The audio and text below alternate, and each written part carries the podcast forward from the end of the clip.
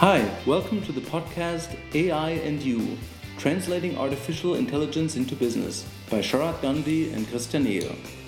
All these podcasts you can find on our website. In addition, you can find our books, some workshop materials, and presentations we do at www.ai-u.org. Welcome to today's podcast. Hello, Sharat. How are you feeling today?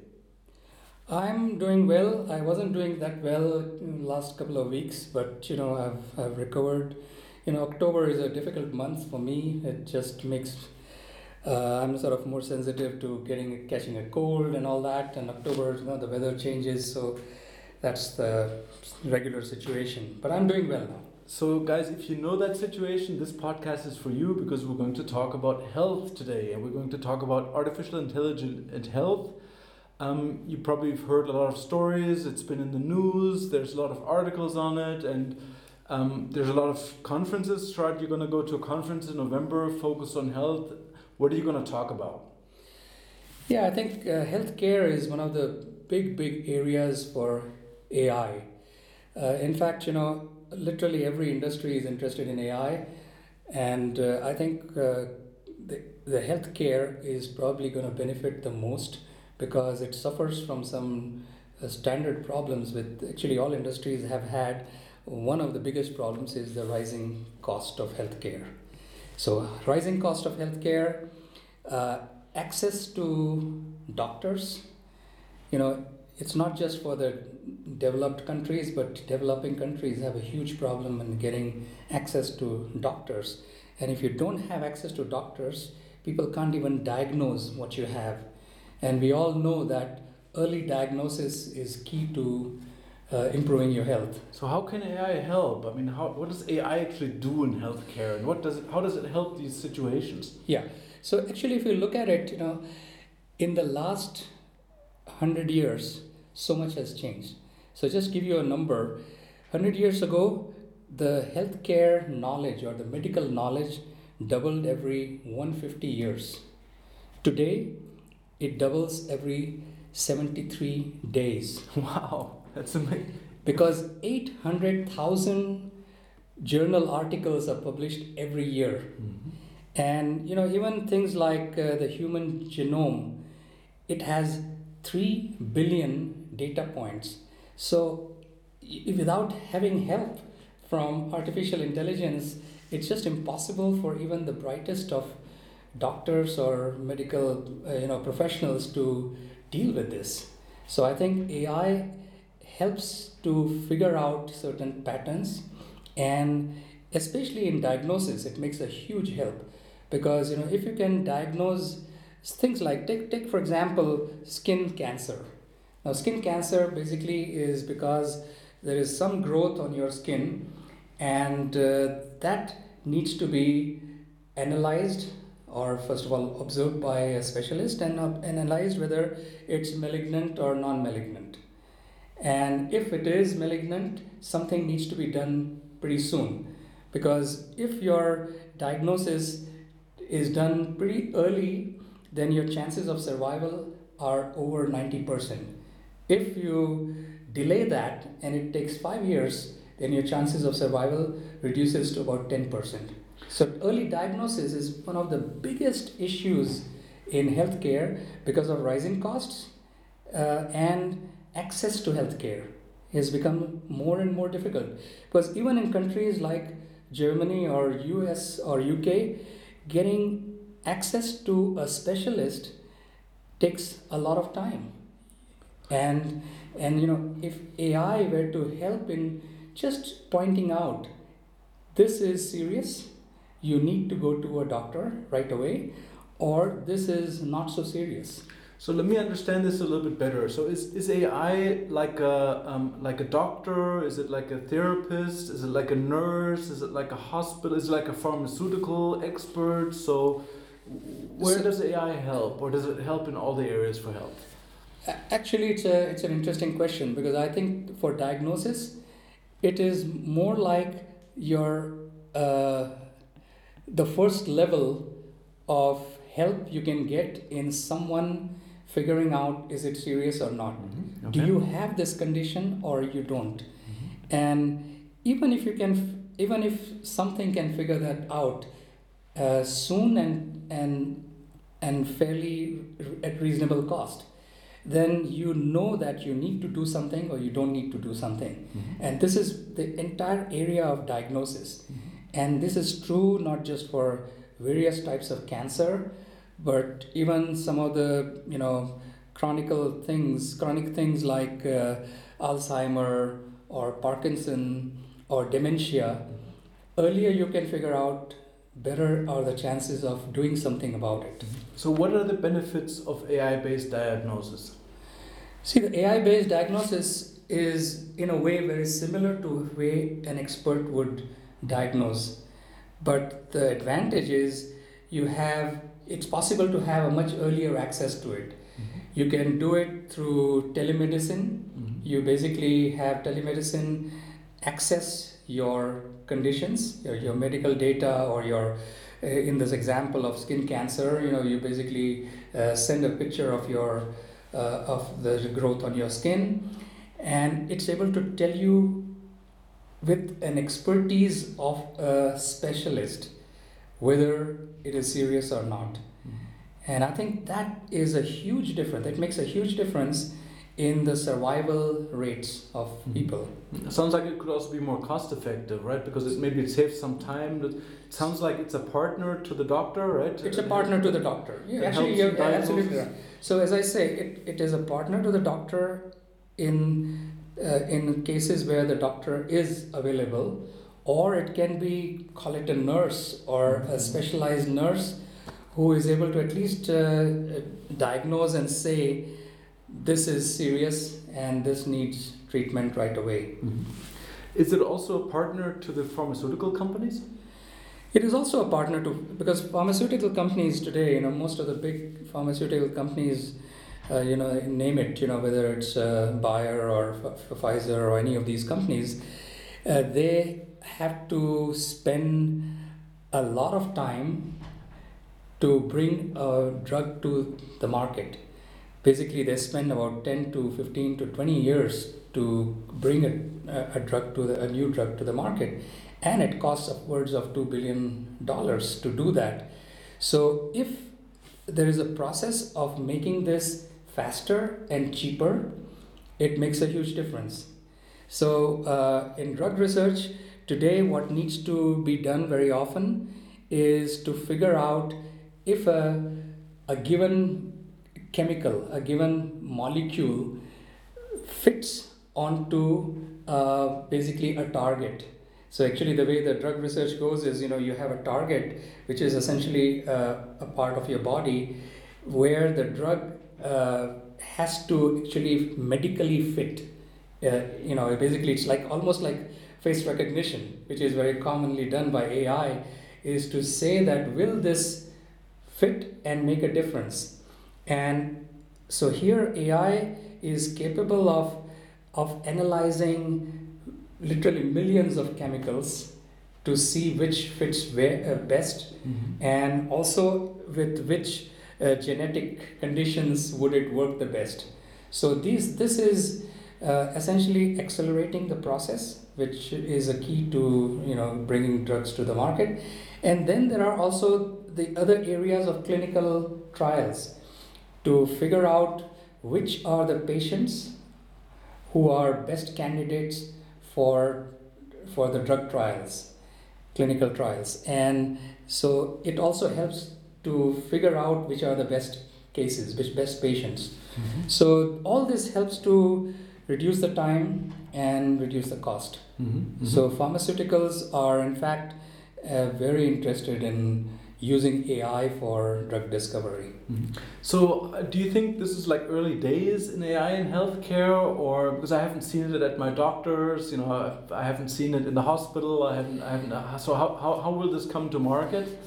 So one of the In one are of the the areas where you think it'll it'll be the Yes. most beneficial it'll come first? So I think uh, an, a good analogy is most of the doctors uh, use some sort of a uh, call it help from radiology. So whether they use uh, ultrasound or they use uh, various ways of figuring out, uh, you know, what is happening uh, to which organ in your body, Mm-hmm. whether it's an X-ray, whether it's a, a MRI or any of these cases.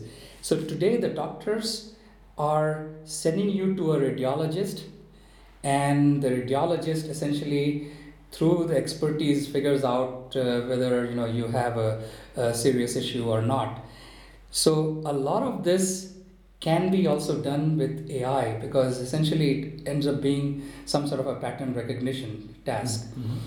and uh, in fact a lot of the uh, machines used by radiologists are actually ai assisted Mhm. they basically already tell you tell the radiologist where to look for which are the most uh, critical areas etc so uh, in a way ai is like uh, used you know automatically by the radiologist and maybe over time the radiologist's uh, job is going to become easier or maybe that job can be completely sort of outsourced to ai Mhm. so a doctor need not send you to a radiologist, but can essentially analyze the image. Mhm. So AI becomes some sort of a, a, a device which the, every doctor can have, uh, sort of have access to at least. Maybe it even come to everybody's home, right? You know, for example, in the caring space or in other Even areas. better. So that's the next stage. I would say. I would say. You know, uh, and I think you know that's the other big area. I mean, uh, a big area is taking care of uh, you know uh, uh, with this whole telemonitoring of patients and figuring out whether there is an emergency situation or not. And basically, it's like an early warning system you can have. And you know, for uh, this is true for any patient because for elderly patient, from uh, you know, if you can prevent a visit to the hospital, it's a huge saving Mhm. because for a lot of the elderly people, it's not easy for them to even go to a doctor. In fact, I'm working on that at the moment, Rad. I'm Yes. creating a new startup at the moment, um, which is focused exactly on that space. Um, you know, uh, helping the elderly care. There are a lot of problems in that space, and um, actually, AI is playing a big role in the solution.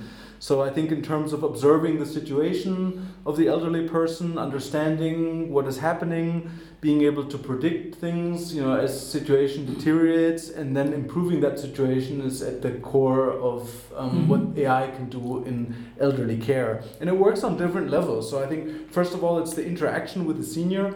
Uh, which plays a big role here. So, if there's an emergency, if a mental state uh, deteriorates or a physical state, um, if there are certain needs and understanding the emotional state and trends can actually be observed by the AI. So if you have a Right. camera or a, or a, uh, or a, microphone speaker system, um, then the AI can observe the interaction with the elderly person and understand um, and maybe predict a little bit if the situation deteriorates. Because this actually makes a big, I think, I think it's a, it's a it's a big necessity because the number of people uh, employed in the care of elderly Mm. is is not many Mhm. and in Yep. fact there are all these horror stories you hear Yeah. of you know in all these elderly homes uh, how few uh, healthcare people are employed and how, how few people are working Yeah.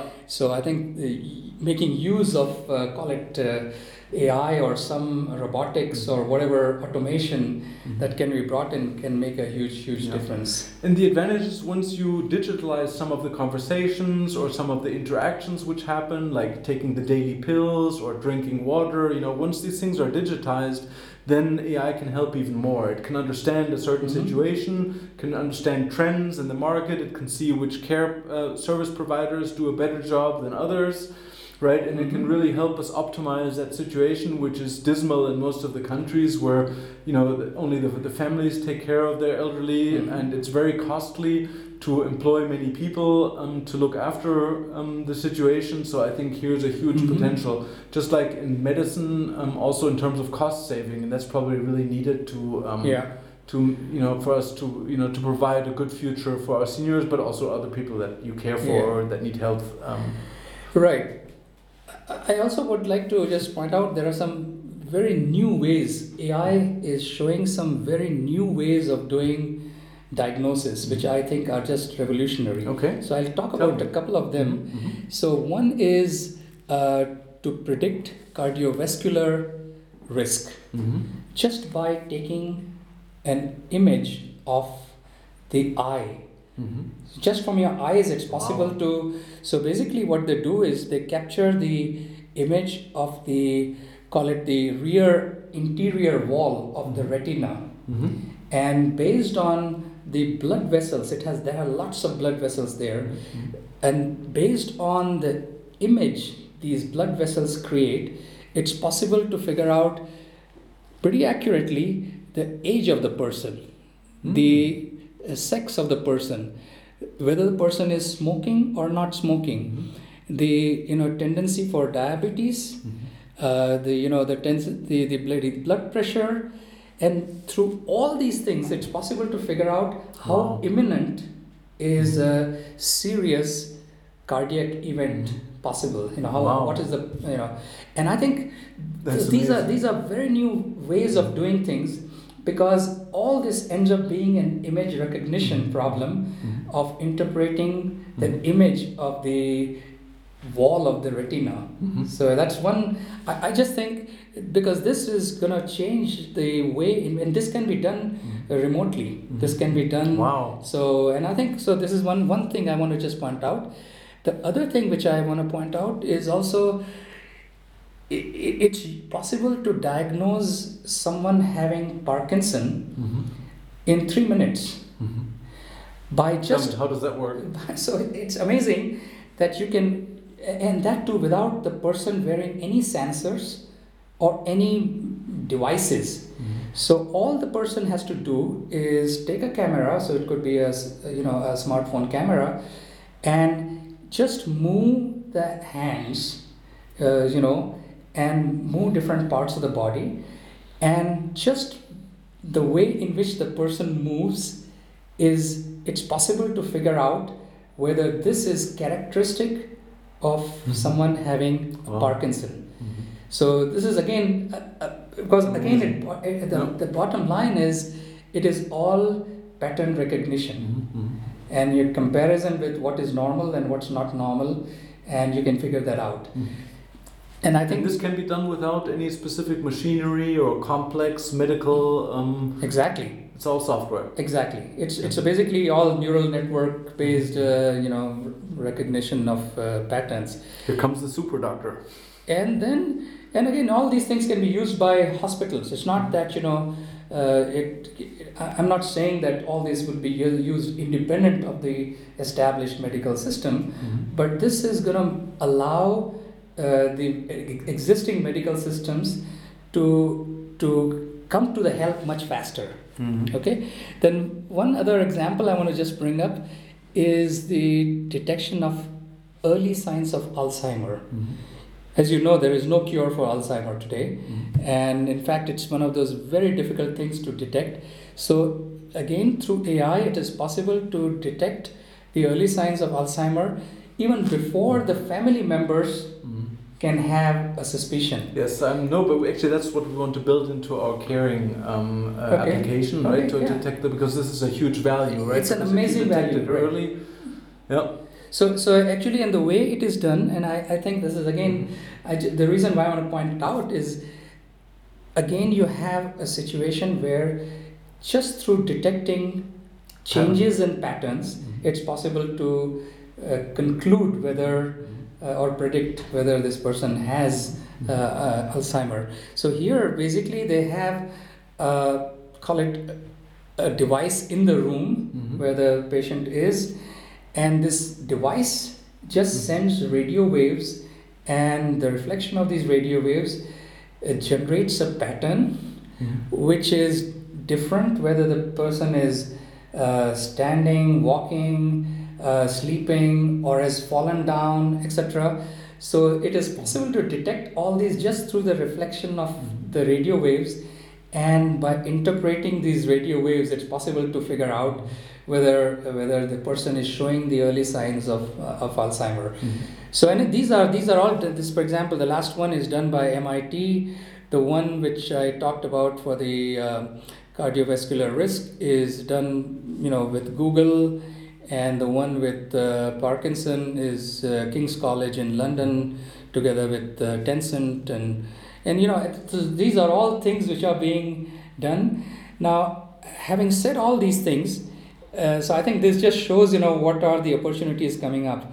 However, a lot of these things are not yet approved mm-hmm. by call it the regulatory uh, you know uh, organizations in every country well every country has a different one like eu has a different one the us has F, uh, fda i think mm-hmm. right? Yep. and all that. So so it does, that's all going to take time because uh, approval and then again whether but it's just an assistant for the doctor right? So it, it just gives an indication whether you should look more so maybe that's right. how it gets right. into the market faster right? Yes. Because it, it doesn't have to decide but it gives some hints to the doctor to exactly. Exactly. So so i think you know the ai is going to play uh, it's not just a, uh, just an assisting role but some sort of a revolutionary role in doing things or detecting things or diagnosing things in a very radically different way.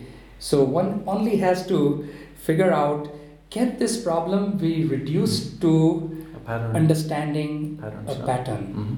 And that's what AI is all about. And I'm sure a lot of patterns will be uh, discovered. So um, right. you guys watch the news, watch the articles. There are lots of articles happening every day on AI and healthcare. Thank you very much for listening. A very important topic. Um, I think dear near to all of us, whether we're young or old. Um, health, you know, AI will make a big uh, impact on healthcare. Thank you very much for your time.